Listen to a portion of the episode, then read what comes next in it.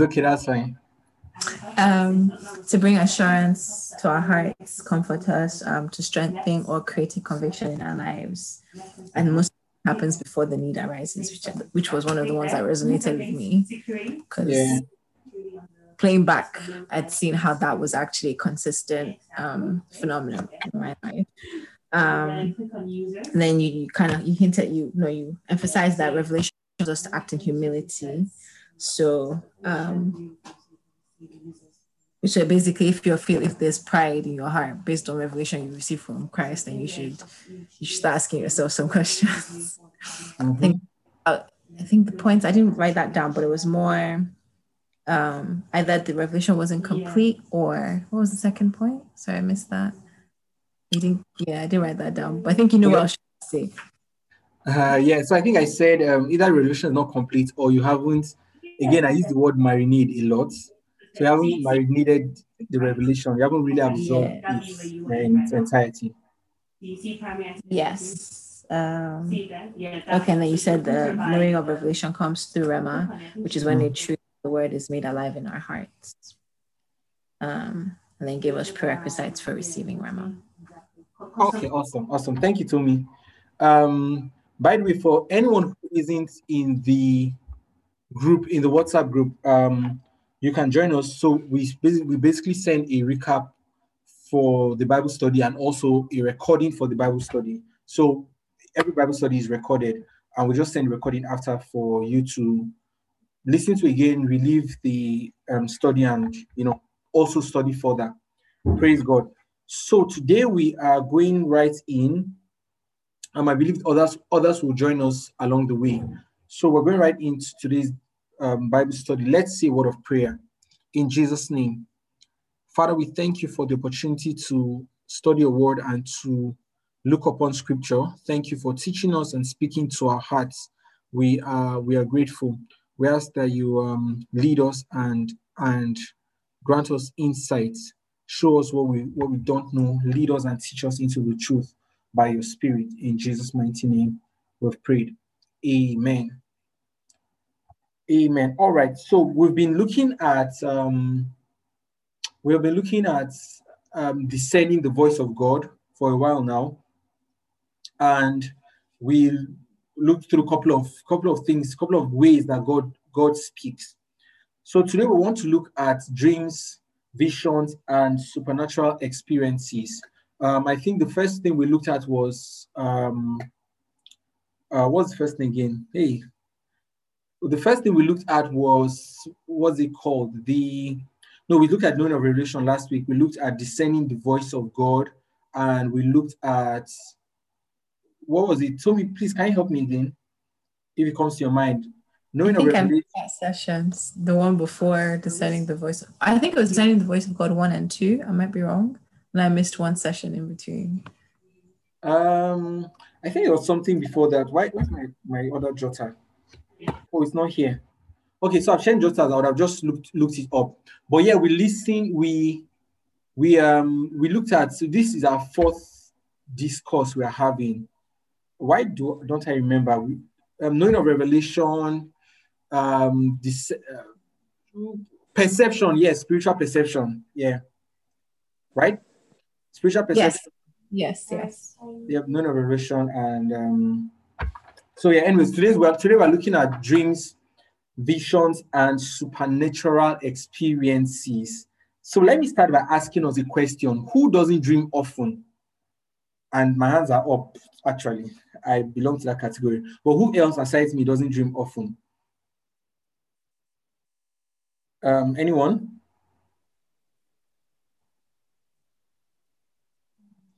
Uh, Bethel, we're saying something. Okay, Tom, your hands are up. Um, who else doesn't dream often? Same here. Ah, okay, better you don't dream often. Good. So I used to feel, thank God I'm not alone, first of all. You are in great company.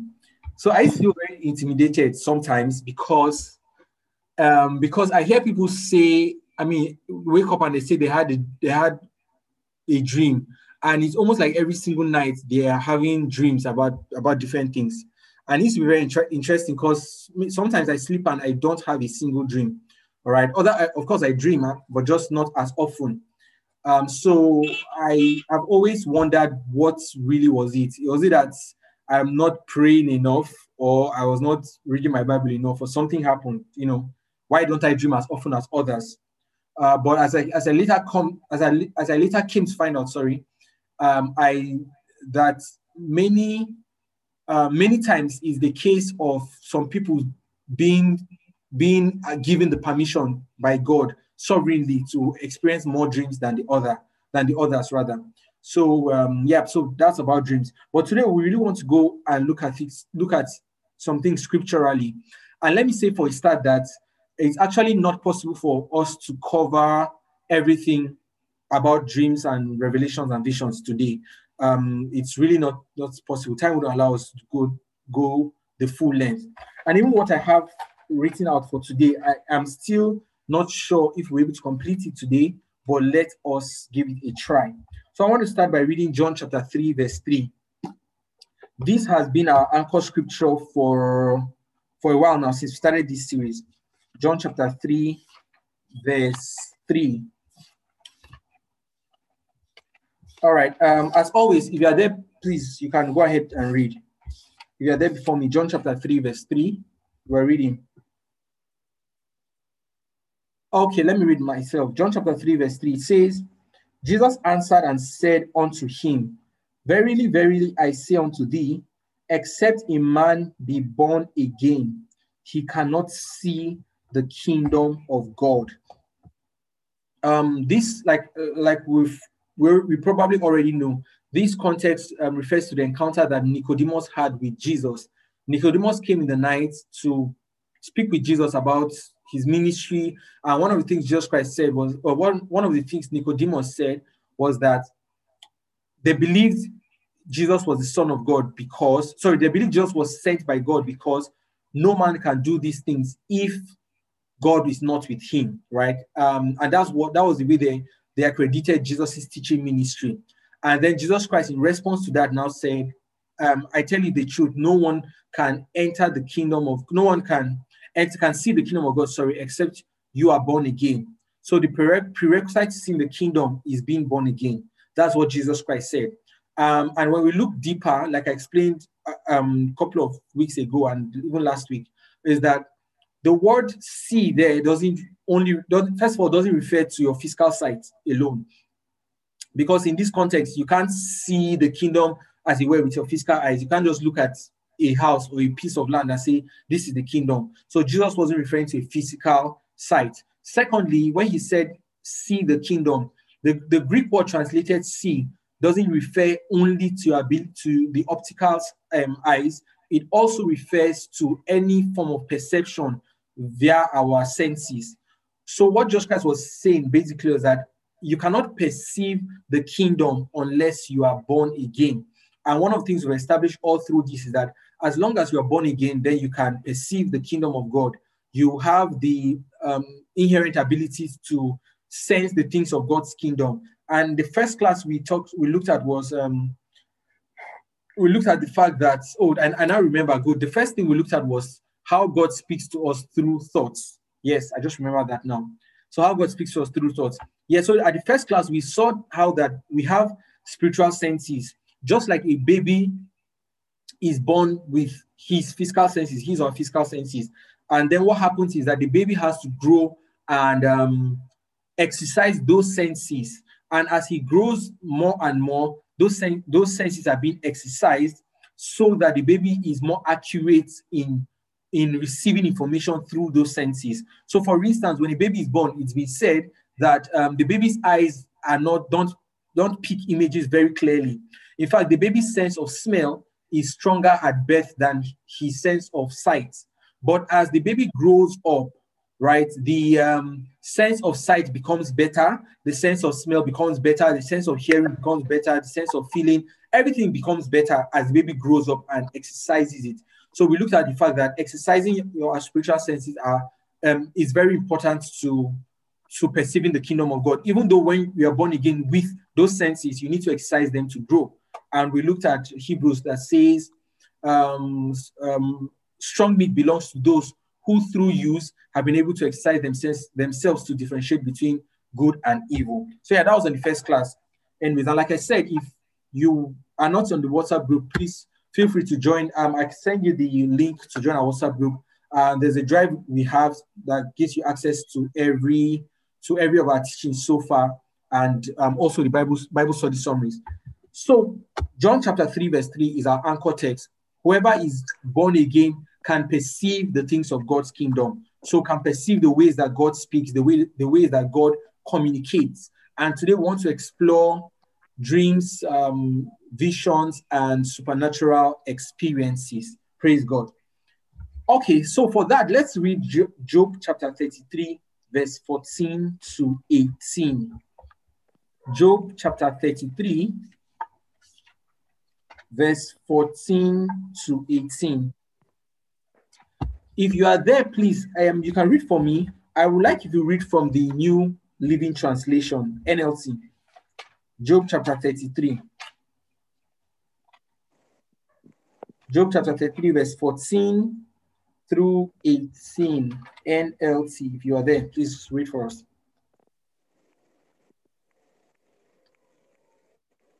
Anyone? Uh, I'll read. Okay, thanks. Uh, you said 14 to 18. Okay. Yeah. God speaks again and again through people, though people do not recognize it. He speaks in dreams, in visions of the night, when deep sleep falls on people as they lie on their bed in their beds. He whispers in their ears and terrifies them with warnings. He makes them turn from doing wrong. He keeps them from pride. He protects them from the grave, from crossing over the river of death. All right, thank you. Um, so the NLT, I like the way the NLT says that God speaks in one way or the other, even though men don't always recognize it. And so it's important to know that um, God speaks, and the main challenge is is with our recognition ability, ability to recognize that it is God speaking. And I keep giving this example. It's like a radio station transmitting signals, right? And then um, we have a radio we need a radio to receive those signals and then and also to interpret those signals but if the radio is not tuned to a particular frequency it will have a problem with receiving those signals so that's that's you typically what happens that god is god is speaking god god is beaming forth information. God is saying so many things are, um, to us and releasing information to us releasing content to us. But the challenge many times is that we are not able to recognize that it is god speaking.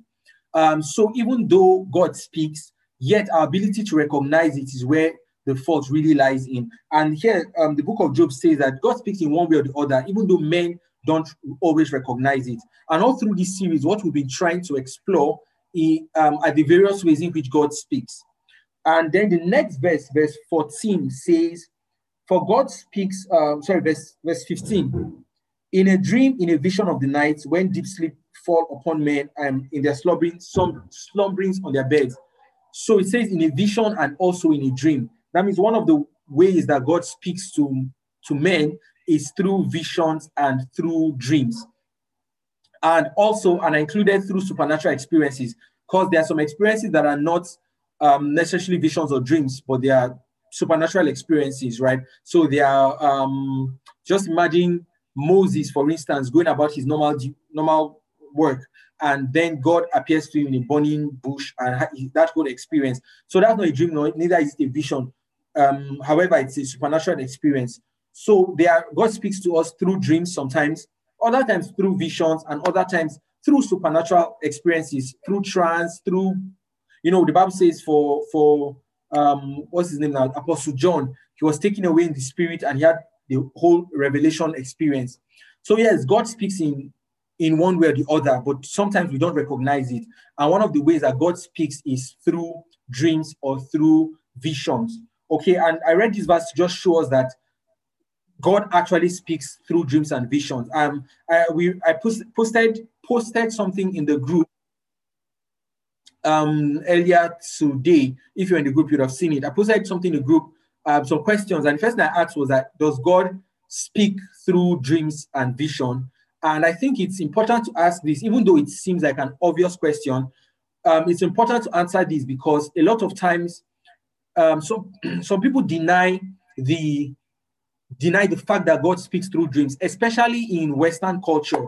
So you could hear things that uh, say, "Oh no, it was just a dream. Just ignore it." Uh, no, no, it was just a dream. Probably you overthought something, so just ignore it. You know, they, they play around the importance of dreams. They trivialize it, which is not correct because clearly from the Bible, and we're going to see several examples moving forward, but clearly from the Bible, God speaks through dreams and God speaks through visions also.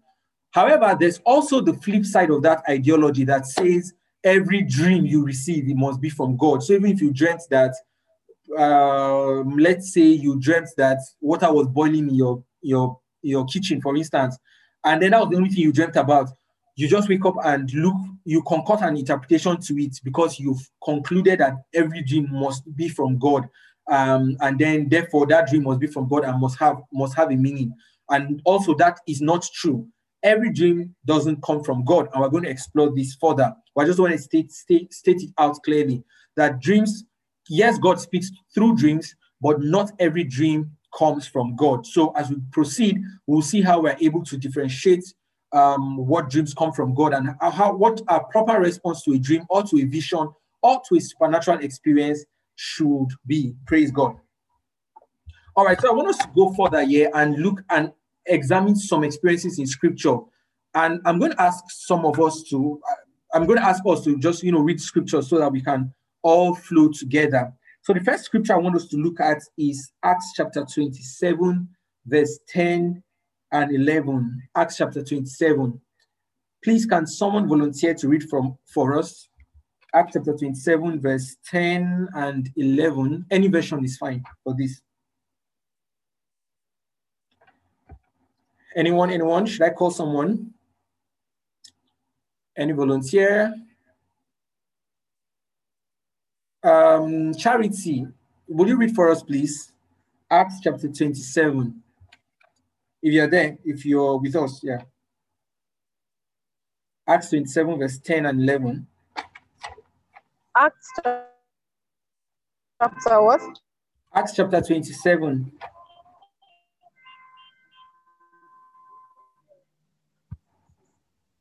Acts chapter 7. Okay. No, Acts chapter 27. 27.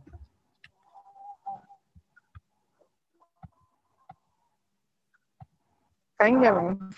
Yes, I can hear you. 27. Yep. Okay, verses 10, 10 and 11. We'll start with 10 and 11 here. Okay. Verse what? Should I start from the beginning? No, no, verse 10 and 11. Okay, sorry, the line is um, oh, sorry. 10 and 11. Okay. Yeah. Okay, it says, and, and said unto them, Sirs, can you hear me? Yes, I can hear And you. said unto them, Sirs, I perceive that this voyage would be with us and much damage, not only of the landing and ship, but also of our lives. Nevertheless, the centurion believed the master and the ship more than those owned by Paul. Okay, thank you. Can you add verse 21 to 24 as well? Uh-oh. Okay, sorry. So I think our network is bad. Let me, let me conclude that. Um, 21 to 20, 24, sorry, 21 to 24. It says, um, that's in chapter Acts 27, verse 21 to 24. But after long abstinence, Paul stood forth in the midst of them and said, Sirs, you should have hearkened unto me and not have loosed from the Crete, from Crete rather, and to have gained this harm and loss. And now I exhort you to be of good cheer, for there shall be no loss of anyone, any man's life among you, but of the sheep. For there stood by me this night the angel of God, whose I am and whom I serve, saying, Fear not, Paul, thou must be brought before Caesar. And lo, God hath given thee all them that sail with thee. Praise God. Um, so this was what this was one of the scriptures we looked at when we talked about spiritual perception, and I want to show us. I want to show us two experiences in this same scripture. So the first two verses where we read. I'm sorry, my network was fluctuating. Yeah, yeah, it's fine. It's fine, Charity. Thank you. Thanks so much. So we just basically read verse 21 to 24 again. Let me for your Wi-Fi. All right. Yeah, all right. Thank you. All right. So um this experience, right? Paul was going on a journey and he initially warned the captain of the ship and the other officials that I he so he said to them that I perceive this this whole ship and including our lives were at risk. I perceive danger for us, not only of the of the cargo and the and the luggage, but also of our lives as well. But of course, they didn't listen to him. I, I guess they felt you're just a passenger. What do you know about ship? And what do you know about about sailing on the waters? We are the experts. We've looked at everything. All the parameters seem to be going fine, and so they ignored him. And um, moving down, they had they had trouble. When you read the full chapter, you, you get the story. They had trouble. The wind came. They were almost they were at the brink of losing their lives. They had thrown off so so much into the sea just to make the ship lighter, and it didn't seem like they were making any headway. And so from verse 21 now says that after so much abstinence from food, after so many nights that they didn't um, see any form of light, then Paul got up to now tell them another encounter he had. So take note that the first time he spoke to them, he spoke to them from a perception he had in his in his spirit. The next time he spoke to them, he said that in verse in verse 23, he said, For there stood by me this night the angel of God, whose I am and whom I serve. So the first time was that he perceived something in spirit and it was very concrete and very valid. And he spoke to, he communicated the same to um, the people on the ship. Then the next time he, next encounter he had was that an angel actually appeared to him to now speak to him. So there are two things here. The first experience didn't seem spectacular. It was just an inward perception he had. However, the second experience was more, more spectacular. It was an, an sorry, it was an angelic experience where an angel actually appeared to him and spoke to him about um, about what was going to happen. So this says two things. Number one thing, what I want to pull out from this scripture is this: the fact that the first experience was not spectacular doesn't mean it, it was not supernatural. The fact that the first experience was not spectacular doesn't mean it was not supernatural. And also, the fact that the second experience was more spectacular didn't mean it was less in value compared to the first experience. So the first experience was was what we'll just call maybe a nudging or something you just you know how people just say i just feel in my heart i can't explain why i just feel in my heart that this ship will be will be in problem oh, not just the ship alone but even our lives. You know that's what the kind of impression that paul had. Something something that was a bit mild and it could have been ignored right? Even by paul himself he could have just discarded it. But he told them that i perceive this. And we now see that his perception was very valid and eventually had a supernatural encounter that um, even confirmed the perception he had and also um, provided a way out. So I just want to point out from this scripture, number one, that um, some experiences may not be spectacular. However, they are they are as spiritual as the spectacular ones. All right. So we should not ignore that. Number two is that God still gives us spectacular experiences. Um, and the third thing I want to point out from this is that we are we are not in a position to demand a spectacular experience. What I mean is God is God in his sovereignty decides how he would communicate to us through a spectacular means. So Paul did not go and, and was praying for an angel to appear to him. I guess Paul was Paul was just praying and seeking the face of God during that period of, of darkness where they thought every, all hope was lost. Paul was probably just seeking the face of God and waiting on God because the Bible says after much abstinence from food. So I assume Paul was fasting as well. Um, then God spoke. God decided to send an angel to speak with, speak to him. So we don't control and we don't determine what spectacular experience we'll have. In fact, we don't even determine if we will have a spectacular experience or not.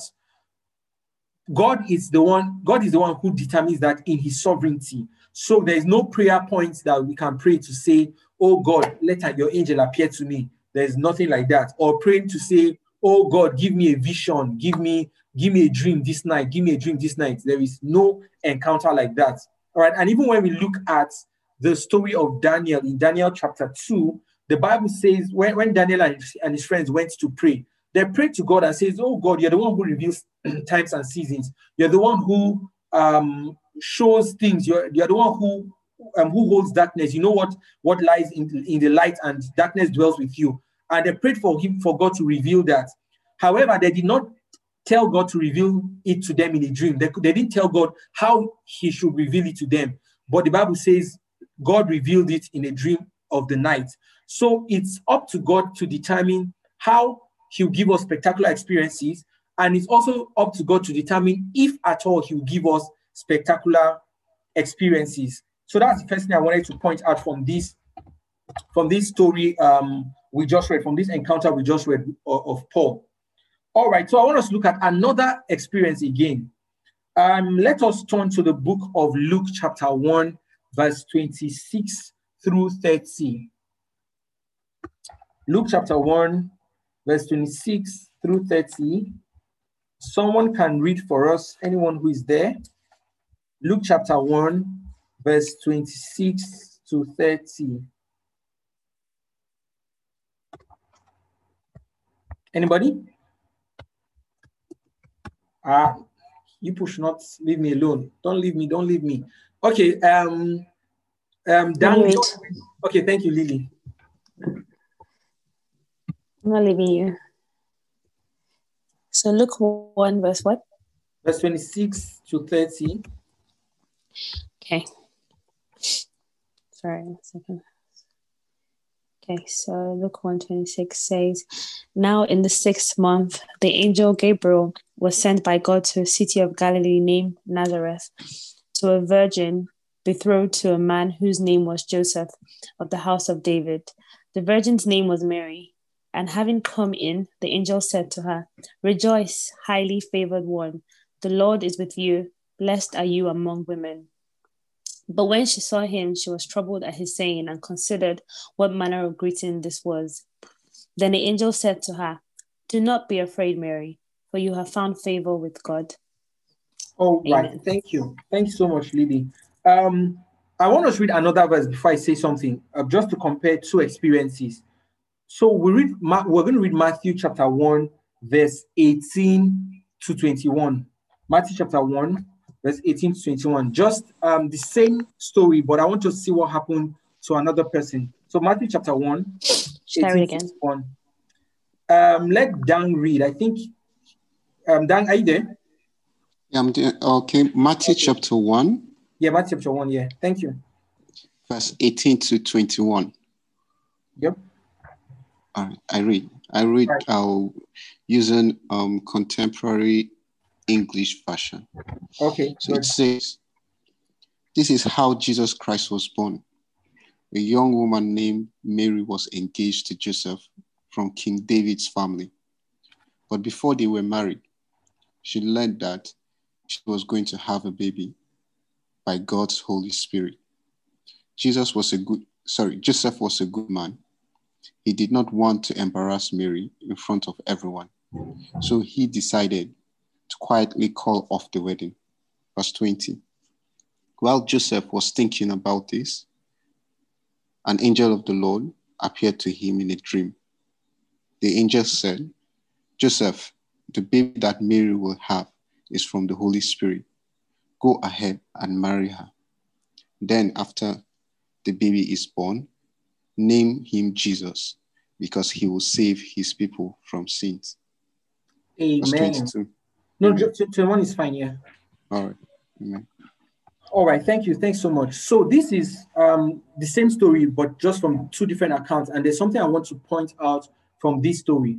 First, when we read in Luke chapter chapter one, um, yeah, Luke chapter one, uh, the Bible says that Mary, the angel of the Lord, appeared to Mary, and then the angel had a conversation with her about the birth of Jesus and and the whole story follows on like that. So what I want to point out, number one, is that the angel appeared to Mary. So Mary was fully, I guess she was maybe in her room or somewhere, and then the angel of the Lord appeared to her.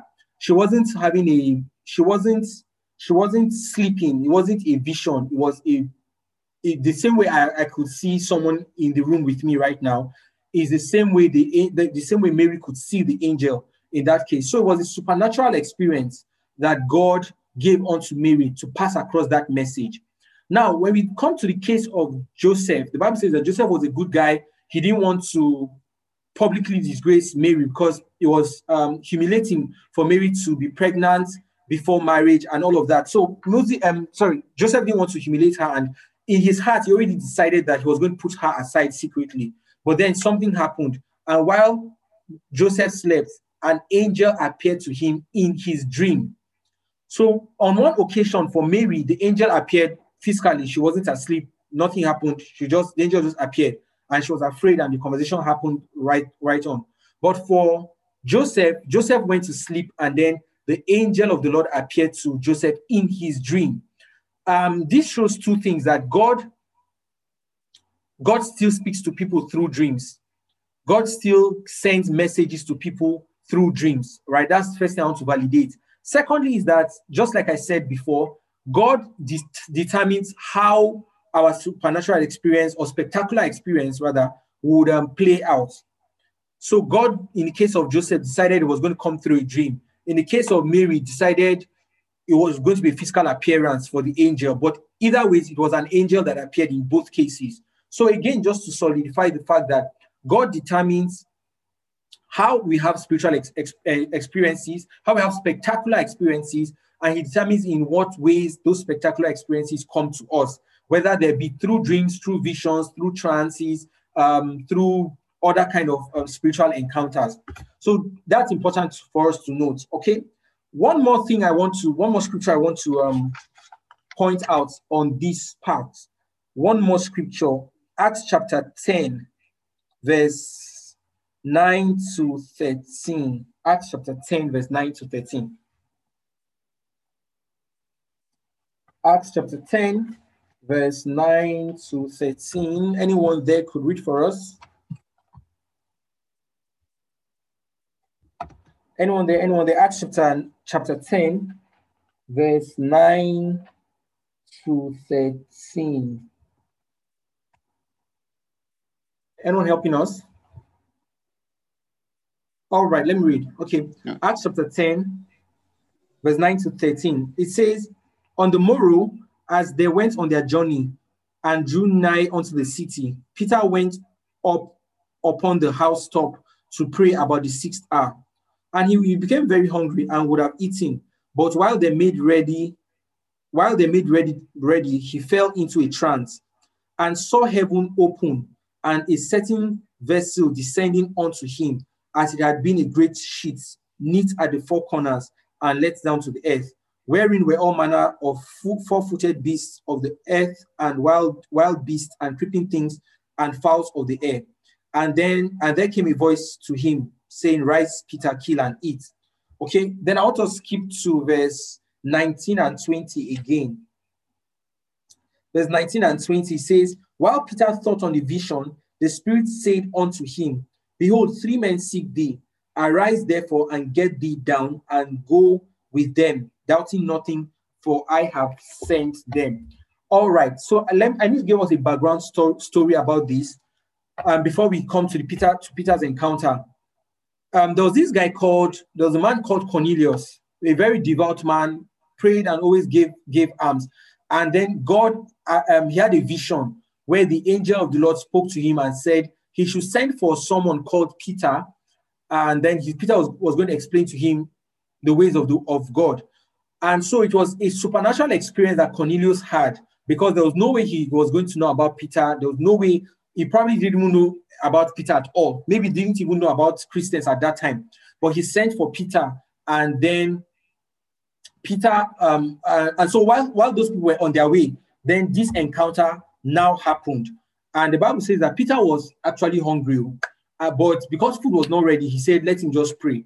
You know how, sorry, this is my imagination now. I'm just thinking about it this way that Peter was a very spiritual guy. So I, I guess in his mind, he was like, well, since food is not ready, let's be be praying the Holy Ghost and praying, you know, just keep ourselves till food comes.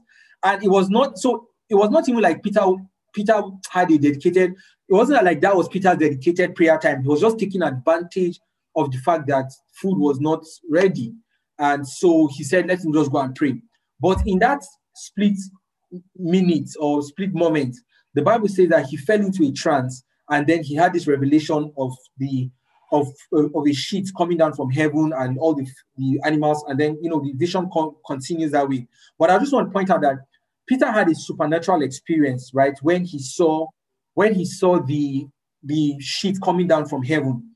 Now, when we go to verse verse 19 and 20, we now see that while Peter was pondering on, on what had happened, the Bible says that the Spirit of God now spoke to him so, first of all, God spoke to him through a supernatural experience, through a spectacular experience where he fell into a trance. But then in verse 19 and 20, God now spoke to him not through anything spectacular, God spoke to him in his heart. That's again to tell us that God can decide where and how and through whatever means he is going to speak. He can decide to speak through a vision, through an, an angelic appearance. He could decide to speak through a spectacular means, or he could decide to speak to us simply in our hearts what we should make sure we don't do is not think that one experience is more superior to the other because it is more spectacular. The fact that it is spectacular doesn't mean it is superior. God decides. God, God decides how He wants us to speak, how He wants to speak to us, and um, whatever method and whatever means He's going to employ to speak to us. Our responsibility is to recognize that it is God speaking. Once it is God speaking, whether it is spectacular or it is not, we receive it with all eagerness, we receive it with all um, all seriousness and all warmth because God is the one speaking. And let me say for the record that everything God does is supernatural, even though it may not seem spectacular. Everything God does is supernatural, even though it may not seem spectacular. For instance, you know, we we sleep and we wake up. It sounds like a very natural phenomenon, but it is supernatural. Even though it's there's if someone tells you I wake up from sleep, you're not going to jump up and, and you know start acting weird because it doesn't sound spectacular. It sounds like something everyone does, whether you're a believer or not. You, everyone does that, but it is actually a supernatural act of God for us to sleep and wake up. You know, so everything God does is supernatural even though it may not be spectacular. Praise God. So, having said that, I want us to look at look at what I call spectacular versus versus spiritual. And I think this is important for us because you know, um, back back back then in school, we had I mean, my school was a Christian school. I mean, my university now was a Christian university. So we had a lot of people that because it was a Christian environment, right?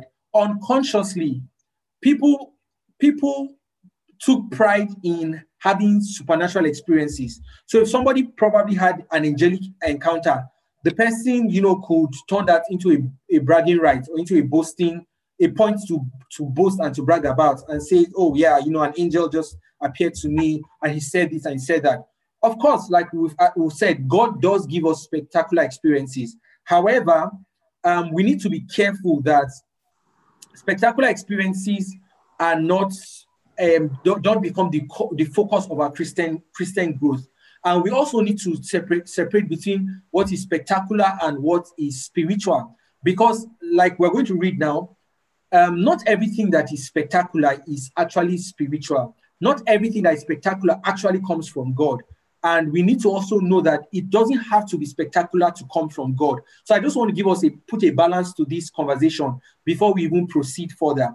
First of all, we've established that God speaks through dreams, God speaks through visions, God speaks through supernatural means and spectacular encounters. And in fact, time will not allow us to go through every encounter in the Bible. In fact, every encounter in the New Testament alone, there are so many encounters. There was a time when Paul was Paul had a vision and he saw a man from Macedonia telling him to come to Macedonia that they've not they want to hear the gospel. And that was a spectacular e- encounter. That was a spectacular um, experience that Paul had, and it was valid because Paul Paul Paul went to Macedonia and you know he preached the word of God. So spectacular experiences are very valid, but I want to put a balance to spectacular to what is spectacular and then what is spiritual. because not every spectacular experience necessarily comes from God, and not every spectacular experience represents the speakings of God to your life. So to look at this, I want us to, to go through a very interesting um, um, passage in scripture. So let's turn to First Kings chapter 19, verse 10 to 13. First Kings chapter 19, verse 10 to 13. First Kings chapter 19, verses 10 through 13. If you're there, again, you can read for us. First Kings, um, where's my First Kings? First Kings 19, yeah. Anyone there? Um, Ariel, are you are you there? You want to read for us? Yes. Good morning. Good evening. Good evening. Can you hear me? Loud and clear, I can. Okay, please, can you see the verse again? Yes, First Kings chapter 19, verse Kings 19. Yes, verse um 10 to 13. Verse 13. 10, 10 to 13, yeah. First Kings 19, 13. And it was so. Am I right? Um, start from verse 10. Start from verse 10. Okay. And he said, I have been very jealous for the Lord, for the Lord God of the host, for the children of Israel have forsaken thy covenant, torn down thy altars, and slain thy prophets with the sword. And I, even I only am left, and they seek my life to take it away. And he said, Go forth and stand upon the mount before the Lord. And behold, the Lord passed by, and a great and strong wind rent the mountains and break in pieces the rocks before the Lord. But the Lord was not in the wind. And after the wind, an earthquake. But the Lord was not in the earthquake. And after the earthquake, a fire. But the Lord was not in the fire. And after the fire, a still small voice. And it was so when Elijah heard it that he wrapped his face in his mantle and went out and stood in the entering in of the cave. And behold, there came a voice unto him and said, What doest thou here, Elijah? All right. Thank you. Thank you so much. So let me give us a background story as to what happened, you know, before now. And I, it's a very popular story, so I believe most of us would already know it. Um, Elijah had confronted the prophets of Baal, and he had killed them. In in all, he had killed 850 prophets in total, and that was a mighty feat, right? Elijah destroyed the tabernacle, the temples, and the and the shrines and the altars and everything, and had killed all the prophets. So that was a very that was a bold, bold um, adventure Elijah went on. But then a woman called Jezebel threatened Elijah to say, I swear by my gods, by tomorrow, if your head is off, is not off your shoulder, then you know, almost swearing by her life that if, if you are not dead, then I'll be the one that will be dead. And that's a very valid threat when someone attaches her life to a threat that you must you must die, you know. And Elijah took for his life. And so in that experience, the angel of God, he got to a place and he slept off. The angel of God gave him food twice to eat, and and the angel of God woke him up um, again. And then verse when, when we start reading from verse 11, we see that God, he went to the mount of the Lord. So in the based on the strength of the food he had eaten, he went to the mount of the Lord. 40 days, right? He journeyed to the mount of the Lord. And when he got to the mount of the Lord, God now asked him and said, you know, told him to go and stand before the mountain. So take, I want you to follow this story carefully. And um, God said out to him, Go and stand before the Lord um, on the mountain, right? And then something happened. A great and strong wind rent the mountains and break in pieces the rock before the Lord. Meaning that while he was standing on that mountain that God told him to go and stand on, a mighty wind came and it broke. The wind was so strong that it broke the rocks. Think about it. Naturally, when people want to break rocks, they will need dynamite or some form of explosive to break the rock. I'm saying that this rock, they, it didn't need any dynamite. The wind that passed was strong enough to break the rock. But hear what he says next. But the Lord was not in the wind. But some would have said, ah, this super, this spectacular experience that the wind, the wind broke. I mean, think about it. And mind you, just for the record, on the day of Pentecost, there was a a, a sound like, like that of a rushing mighty wind. So it's not as if God never comes in a wind. In fact, the Bible, the book of Psalms tells us that the wind, he uses the winds as his wings. So it's not as if God doesn't come in the winds, in the wind. But in this case, the Bible says that God was not in the wind, in the wind rather, even though the wind was so powerful that it broke the rock to pieces. It was a marvelous experience, spectacular enough for you to assume that God was in it. But the Bible says that God was not in the wind. Ah, okay, somebody say, okay, okay, so he was not in the wind. I'm sure the next thing you'll be there. So let's continue reading. It says, verse, um, sorry, remember, I'm in verse, we're seeing verse 11, verse 11. And after the wind, an earthquake, but the Lord was not in an earthquake. See, think about it. Well, in Nigeria, we're fortunate, fortunate enough not to, you know, experience earthquakes. In fact, the little tremor we had was it last year in Abuja. Um, everyone was was jittering, and that was not even an earthquake; it was just a tremor. Um, but there was an earthquake, an actual earthquake that shook everywhere. But the Bible says God was not in the earthquake. I mean, so where else could God have been? And again, for the record, yeah, when Jesus Christ died, the Bible says that there was an earthquake. So it's not as if God never manifested himself through an earthquake.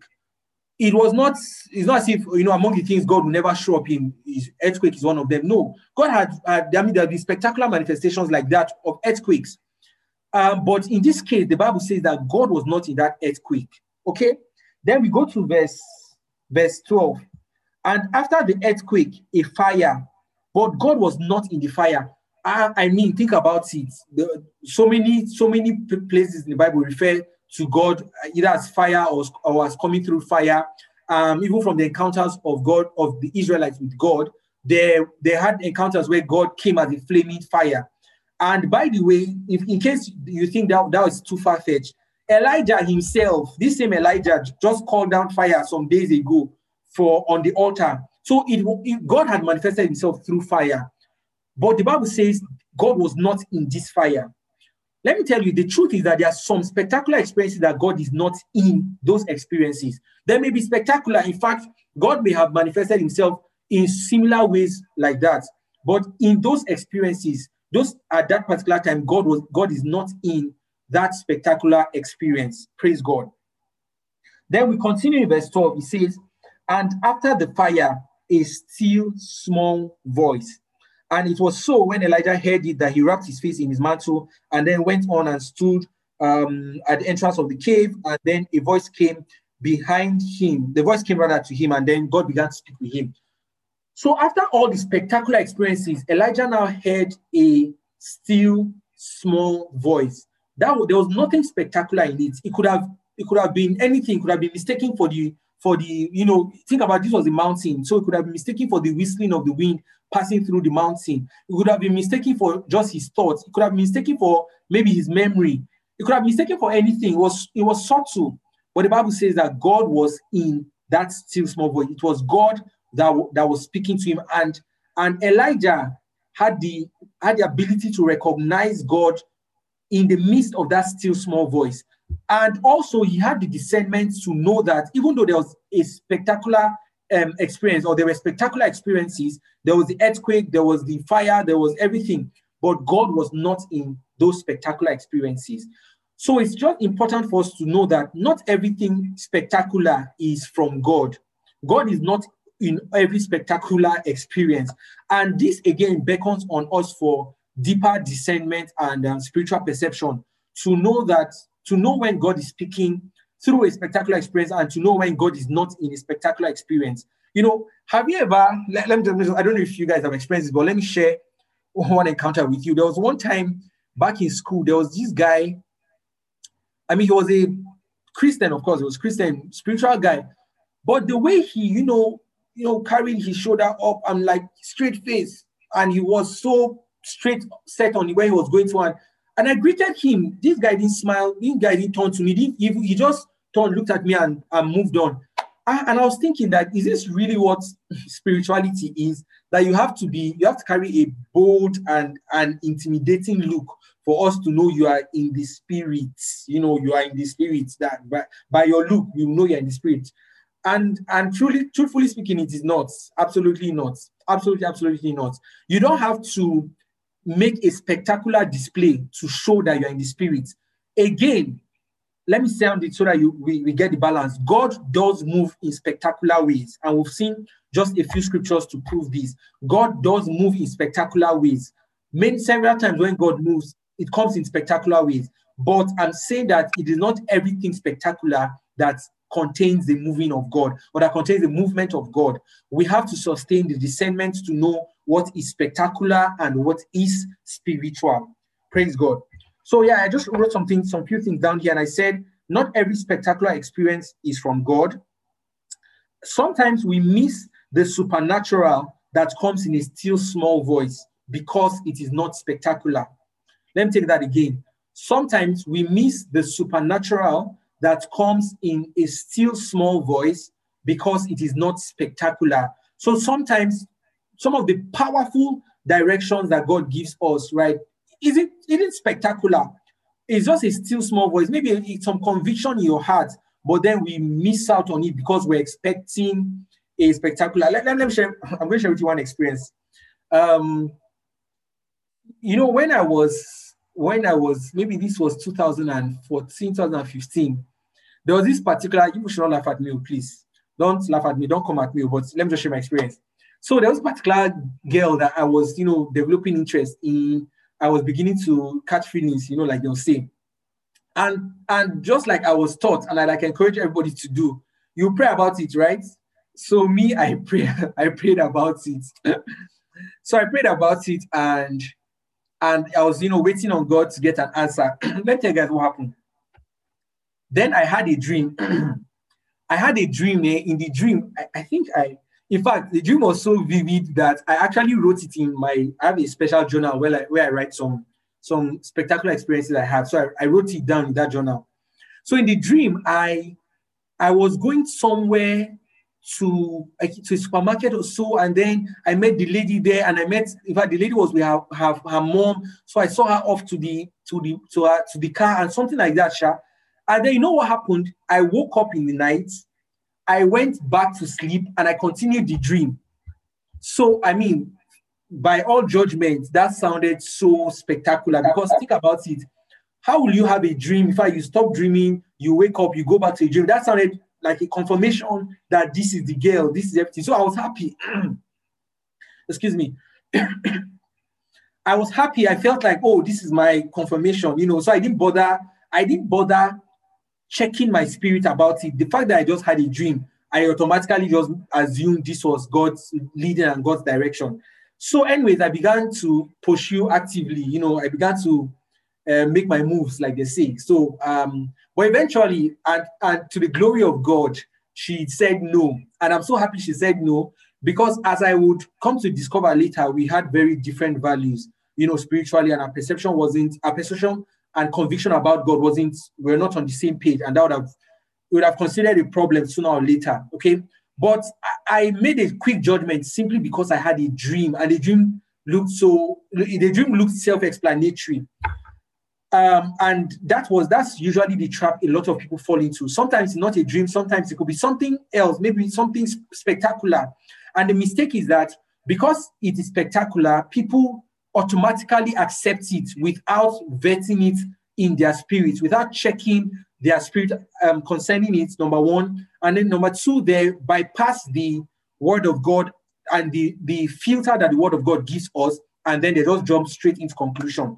So yeah, we sometimes we miss the supernatural that comes in a still small voice because it isn't spectacular. So there are some guys still on this, you know, marriage matter. There are some guys that will come and tell you, "Oh, I dreamt that you are my wife."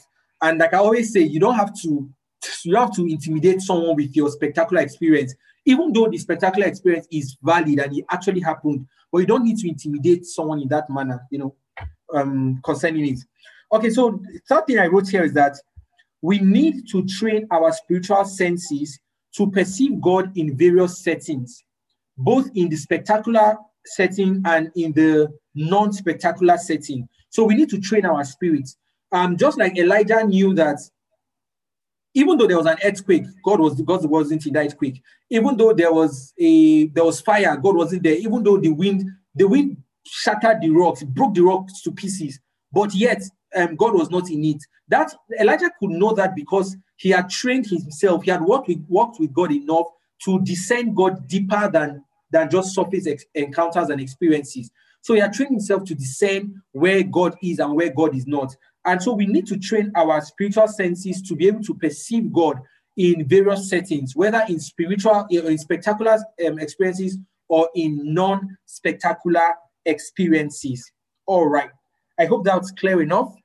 Um, so I'm going to move on quickly to as I as I begin to wrap up, just some some key things to note about spectacular experiences. So when I refer to spectacular experiences, I mean dreams, visions, trance, angelic appearance, you know, just different things that are spectacular in nature. Um, again, let me start by saying, remember, God speaks to us. God can still speak to us through spectacular experiences. So never, don't write it off. Don't say, don't, don't undermine spectacular experiences. That's not what I'm saying. I'm only saying that you need to sustain discernment to know when God is in a spectacular experience or not. There are several dreams, there are some dreams we have that are not from God, even though they may they may claim to have a similitude similitude of um, godliness, but it may not be from God. Okay, there, may, there are some other experiences we have that also may not be from God. So we need to have discernment enough to know which experiences are from God and which ones aren't from God. So here are just some few things to note about spectacular experiences before we go into you know discussion and asking and asking questions. So number one thing here is that you cannot request for a spectacular experience. So you cannot request for a dream, you cannot request for a vision, you cannot request for an angelic angelic appearance. There is nowhere in the Bible where we see anybody praying to God and say, "Oh God, send me an angel to, to tell me what to do." No, even though God can send you an angel, of course, to give you direction. However, there's nowhere in scripture where the Bible encourages us to pray and request for angelic, angelic appearances, or where God tells us to pray and request for a dream when we go to bed, or we should see a vision. No. The Bible promises us, yes, that we'll have dreams, we'll have visions, but the Bible doesn't tell us to pray and request for it. All right. Meaning that it is left to God to determine and to decide how he communicates to us and which spectacular experience he makes available to us. So that's first thing I want us to note about this. Go, um, you cannot demand, you cannot scripturally place a demand for spectacular experiences. Everyone that had a spectacular experience, they were not planning for it. They were not, they're not asking God to send it. No, it was either probably God told them, I'm going to send you an angel, or God didn't even tell them ahead of time and then give them a spectacular experience. All right. So number two, which is just a, you know, just flows from number one. Number two is that the enemy can disguise himself as an angel of light. And you see that scripture in Second Corinthians chapter 11, verse 14. So the enemy can disguise himself as an angel of light. He and so therefore he can give a spectacular experience as well. Hence, we need a level of discernment to receive and, and accept um, spectacular experiences. We need a level of discernment before we receive and accept spectacular experiences. Reason being that even the devil himself can disguise himself, can disguise as an angel of light. Um, I want us to read First John chapter 4, verse 1 to 3. Quickly, First John chapter 4, verse 1 to 3. Anyone can read for us. First John chapter First John chapter chapter what? Chapter 4, yeah. First John chapter 4, verse 1 to 3. Anyone, anyone can read for us. Praise God. Hallelujah. Um, dear friends, I'm reading the NLT. All right. Dear friends, do not believe everyone who claims to speak by the Spirit. You must test them to see if the Spirit they have comes from God. Hmm. For there are many false prophets in the world. This is how we know if they have the Spirit of God. If a person claiming to be a prophet acknowledges that Jesus Christ came in a real body, that person has the spirit of God. Is it to verse 3 or verse 4? No, verse 3 is fine. All right. But Okay. if someone claims to be a prophet and does not acknowledge the truth about Jesus, that person is not from God. Such a person has the spirit of the Antichrist, which you heard is coming into the world and indeed is already here. Praise God. Praise God. All right. Thank you. Thank you so much. Um, I want to just point out one thing, one major thing really from this verse. And let me read it from the um, King James Version. It says, Beloved, this is verse 1 now, believe not every spirit, but try the spirits whether they are of God. And it goes on to say, because many false prophets are gone into the world. So in this context, it was referring to um, prophets, false prophets coming into the world. However, the instruction that says test every spirit is valid for not only prophets um, listening to prophetic voices and all, but also to receiving anything from from God or anything from the realm of the spirit. I beg your pardon. Anything from the realm of the spirit. The Bible says, test all spirits. And so it's important that um, when we have dreams, visions, spectacular experiences, um, we should test the spirits to be sure if to know if they are from God or not. And like I said, and no, not not like I said, like the Bible says, um, the angel of God, sorry, the, the devil can disguise himself as an angel of light. So it's possible for the for the for the enemy to disguise himself um, as an angel of light and then you know present himself to someone. So we need to test the spirit. We need to test um, the the encounters we have. We need to we need to subject the encounters we have through a testing process to be sure that it is from God or not. And of, let me just go straight and, and mention that one of the fundamental ways we test our experiences is through the Word of God. You know, it's just in- interesting how we always keep keep making reference back to the Word of God. That the Word of God is that filter, and we're going to look at it um, hopefully before we end today. The Word of God is that filter that helps us ascertain if an experience is from Christ or not. All right, so yeah, test every spirit. That's the second thing I wanted wanted to note concerning spectacular experiences. Number three, um, number three thing to note is this. Okay, in fact, it's leading from the from the third one, so it's just a continuation of the conversation. But number three is this: every encounter must be subject to the doctrine of God. Let me take that again. Every encounter must be subject to the doctrine of God. This is important because dreams can come with a bias to our prior experience, right? Not just dreams, but spectacular experiences could come to come with a bias to our to our previous experiences. So every experience you have must go through the um, test of God's word of God's word. And we let's look at Hebrews chapter 12. Wow. Okay, I'm going to wrap up very soon. So in the next um, let's say 10 minutes, we should be done. But Hebrews chapter 12, let's read that quickly. Um, Hebrews, Hebrews chapter, sorry, Hebrews chapter 4, verse 12. I beg your pardon. Hebrews chapter 4, verse 12. Where is my Hebrews? All right. Hebrews chapter 4, verse 12. Let me just read that quickly. It says, For the word of God is quick and powerful. Um, other translation says the word of God is alive. It says it's quick, it's quick and powerful, sharper than any two-edged sword, piercing even to the dividing asunder of soul and spirit and joints and marrow, and it's a discerner of the thoughts and attitude of the heart. So the Bible says that the word of God pierces to the dividing of soul and spirit. Now, let me say this especially for dreams. Um, dreams can come, you know, so we could have dreams either from God, either from the devil, or either from our own experiences. That's from our soul. So dreams, our soul plays a very, very crucial role in dreams that we have. All right.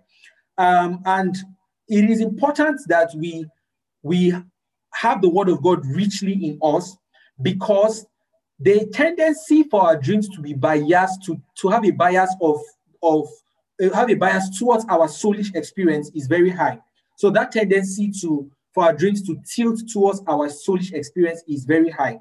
All right, and that's why sometimes if you check the dreams you have, you yourself you can tell that oh this part of dream this part of the dream was from God. This other part is was just my soul and my my imagination and my my mind based on the activities I've gone through. Right. So in order for you to be able to differentiate which which one comes from God and which one doesn't, the Bible says that the word of God has that ability. The word of God is potent enough. The word of God is potent enough to divide between soul and spirit. So, what comes from your soul and what comes from your spirit, right? The, the, the word of God has that ability to separate it. So, yeah, it's important for us to um, to note that and to that having having a sufficient amount of God's word in your heart enables you to separate your your spiritual experiences and know which one is from God and which one isn't from God. So yes, every encounter must be subject to the doctrine of God um, because sometimes our experiences may tilt towards the bias in our in our soul. Um, the first thing I want to say here is guard your heart, right? Guard your heart with all diligence. The Bible says in Proverbs chapter 4, verse 23, guard your heart with all diligence, for out of it proceeds the issues of life. So guard your heart, and um, and when I mean guard your heart, also guard what, what we call the gates of your heart. So the channels through which things come into your heart.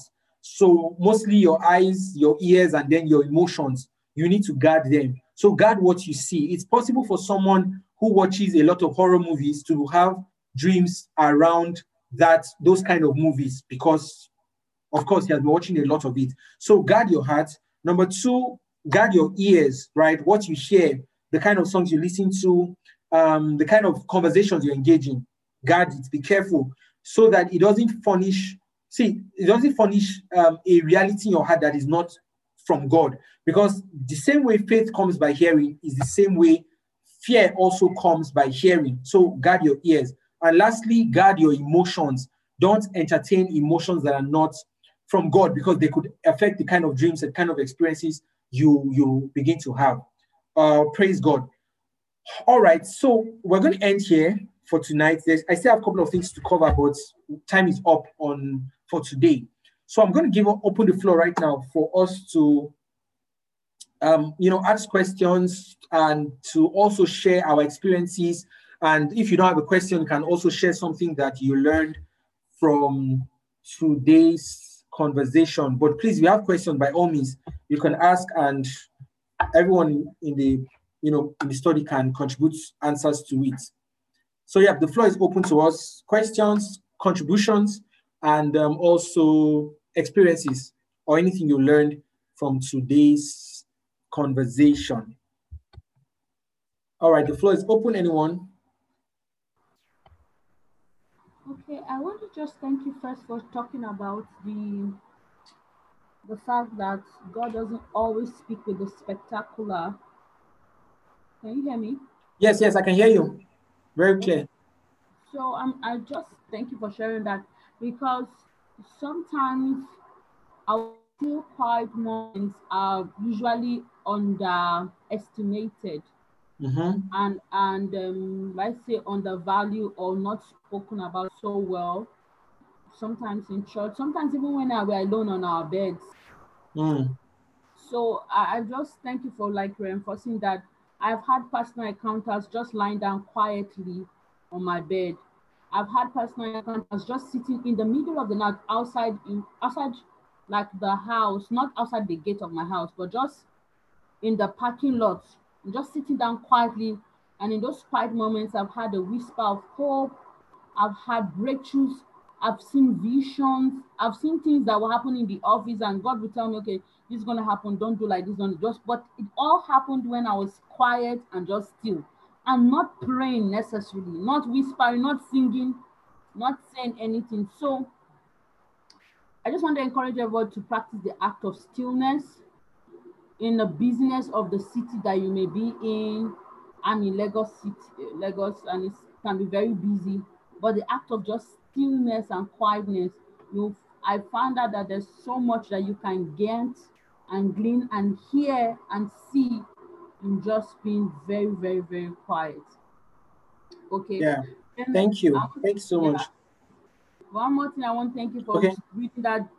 I think it was Emily that um, First John, you know, Mm. and I just saw how that the Bible, the Bible just tells us signs and to watch out for, like like symptoms You know, when you go to a doctor, the doctor Are you feeling fever? And it's okay, say, Oh, this is malaria. Oh, this is not malaria. You know, those signs and symptoms that you can watch out to tell what is antichrist and not antichrist.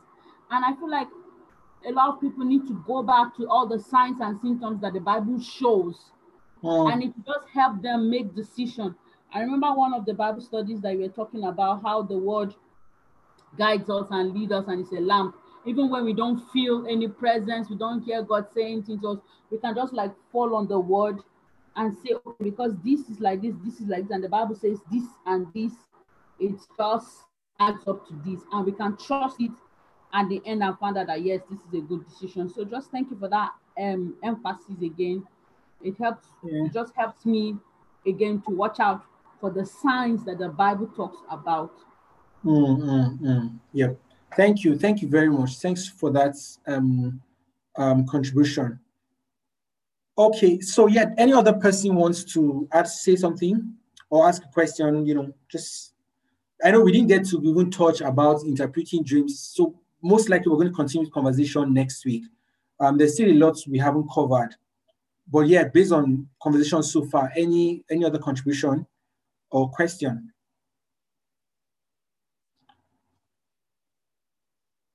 Anyone or you want to share what you learned today or something maybe new or not not probably new but something that struck your heart do you want to share that Hello. hi Okay, so um, first of all, thank you for um, today's class. I think I'm used to teaching. Sorry. Um, so, um, as someone who dreams and I can't, in fact, it's so bad. Like, you know me, if I just close my eyes one second, I'm already seeing different things flying all around, you know, or just seeing visions. So, what really struck me, um, which is something that you and I have emphasized on, is just being very careful about what we listen to it really does affect our, our dreams. Let me let me let me share my experience. Something happened recently. Okay, so there's this um, new road I like this new shortcut discovered one day that while I was driving. So I took that shortcut, right?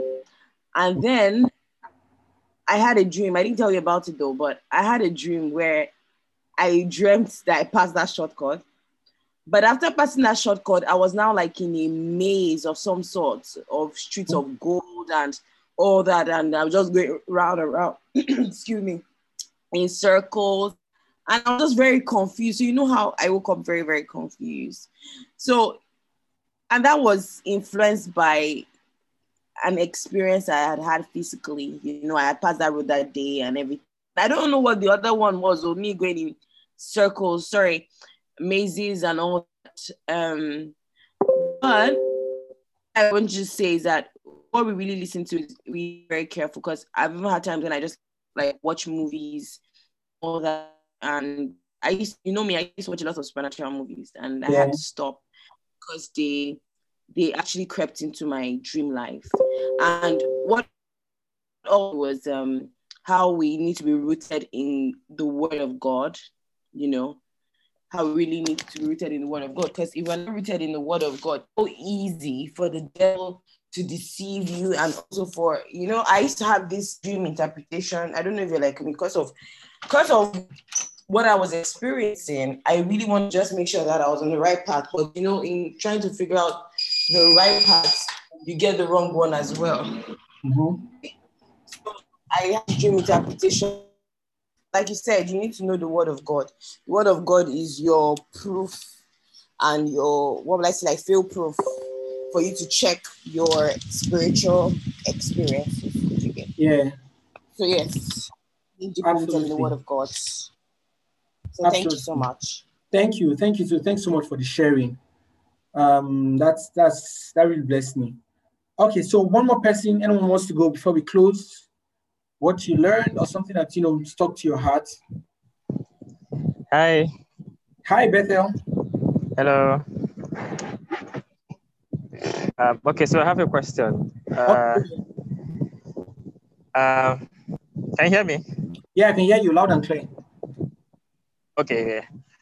So, thank you for Um, uh, thank you for helping put things in perspective. Um, clarity the areas that I needed clarity on. Can you hear me? okay, yes, I can hear you now. It was it was dragging a bit, but I can hear you now. All right, great. So I was saying, um, thank you for today's class and uh, helping uh, me get clarity in areas where I needed clarity on. So I have a question. Okay. You you you said God chooses um, how He speaks to us, Yes. and um, I want to ask if um, that decision has to do with um, spiritual um, growth um, or level, because I I hear people talk about dreams all the time, how much God speaks to them through dreams, and I don't get any of that. So I want to know if it has to do with okay, this is this is this is the level of God to spiritually. This is why you are getting dreams, and this is why you're not getting dreams. Okay, good. Very very good question. And Hello, uh, sorry, sorry. I want to add to his question. okay, cool. Sure, go ahead. Sorry. Yes. All right. In respect to what he has said now, so can we actually request, like, okay, God, can you reveal this certain thing to me? Like this certain true dreams, like you made mention of it. Like, since we we actually don't to determine how things get revealed. Mm-hmm. Hey, Dan, are you there? I don't know. Um, Dan, I lost you for a bit. Can you go over the last statement you made? I lost you for a bit. Okay, so uh, I said, can we actually make a request of what uh, of things to be revealed to us, since we can't actually determine the type of just as he said. Okay, okay, good. Um, so let me just start can with we make a request? Yes, sir. Okay, let me start with your question, then I'll move to Be- to Bethel's questions. Um, so yes, we can make a request for God to reveal things to us. However, we cannot determine how He will reveal them to us.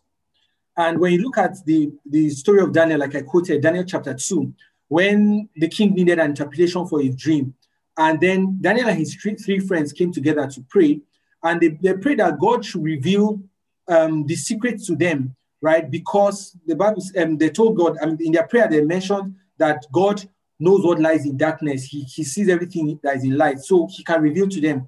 So they prayed for him to reveal the secret to them. However, they did not mention to God how he should reveal it. It was God in his sovereignty that decided how he was going to reveal it. And the Bible says that God revealed it to, to them in a night vision, in a night dream.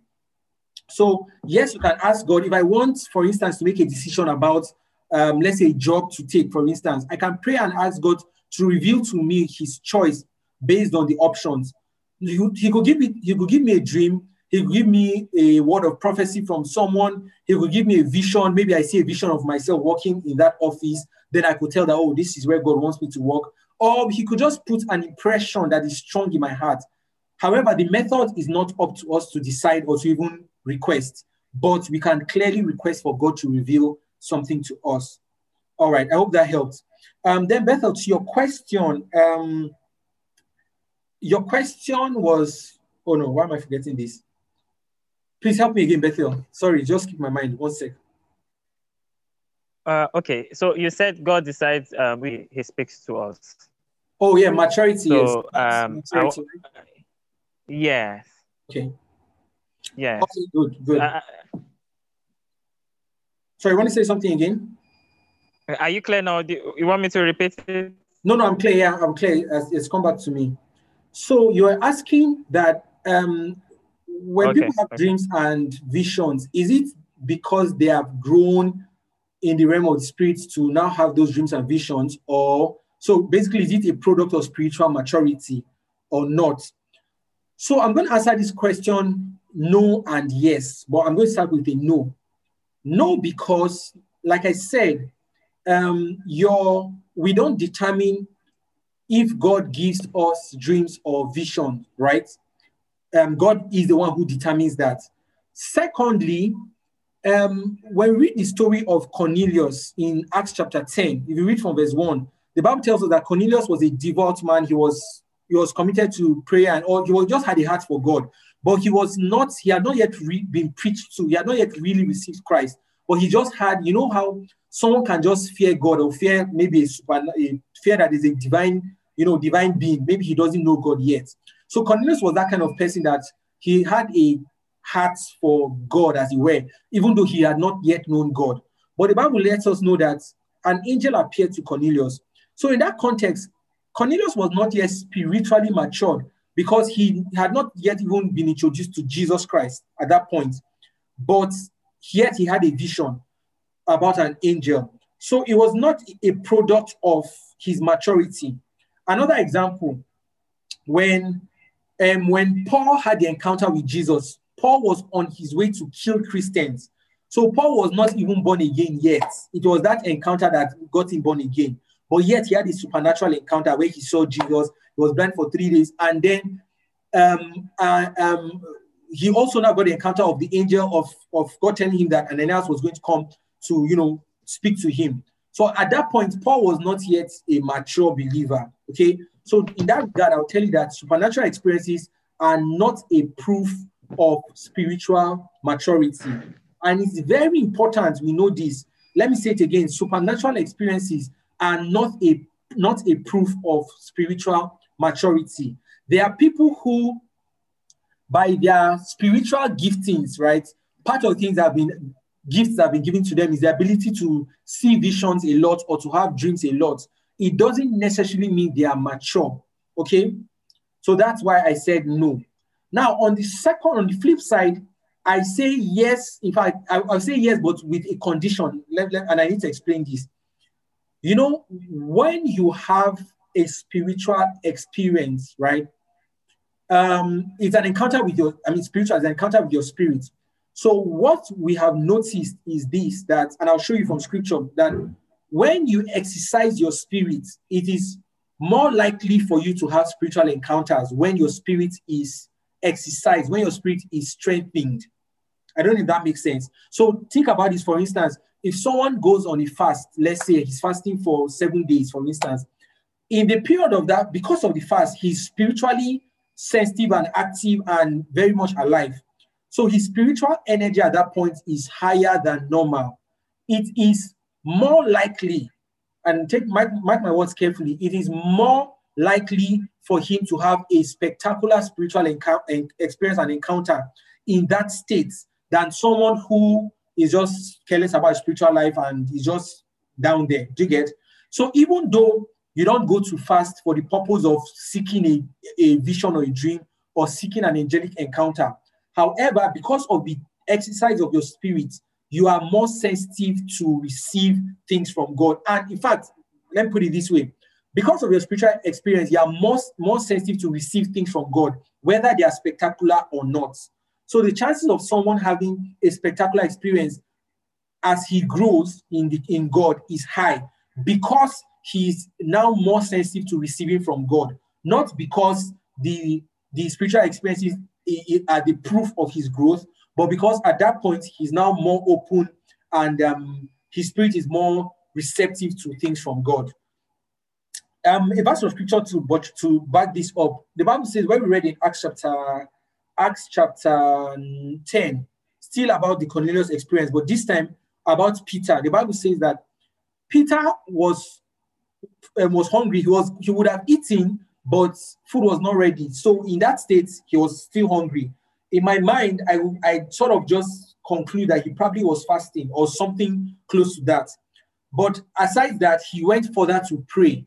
So it was in the process of praying that he now had that that um, experience. So even though the spiritual experience is not the proof of our um, spectacular experience, sorry, is not the proof of maturity. However, when you tune yourself towards God and lean towards God and exercise your spirit, you are more likely to have spectacular encounters.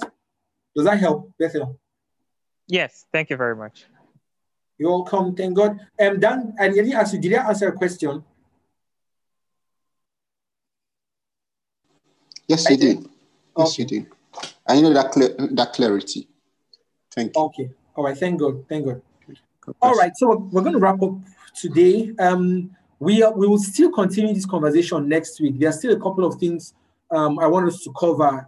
Most mostly now practical. So what we tried to do today was to establish um, some things from scriptures. Then next week we would look at certain practical experiences and we would um, we'll talk about them. All right. So thank everyone once again for joining in. God bless you. We'll see again, same time, the same link, the same venue next week. And by the way, if you don't, if you are not in the group, please you do well to join the group so you can drop your questions and we can engage in conversations from from there. All right. Thank you so much. Um, any other thing? Last words? Anyone? Okay, simple, good. All right, let, let's say a closing prayer. Father, we thank you for today. We thank you for giving us insight to your word. And um, we thank you for showing us from scripture um, um, concerning spectacular experiences. We ask that you continue to explain things to us even beyond this um, Bible study. Teach us, Lord, more and more as we go deeper in the name of Jesus Christ. Thank you, Father, for answered prayers. In Jesus' name, amen. All right, have a good night. Thank you. Thank you, Victor. You're welcome. Thank you. Good night. Good night. Thank God. God bless. Bye. Bye.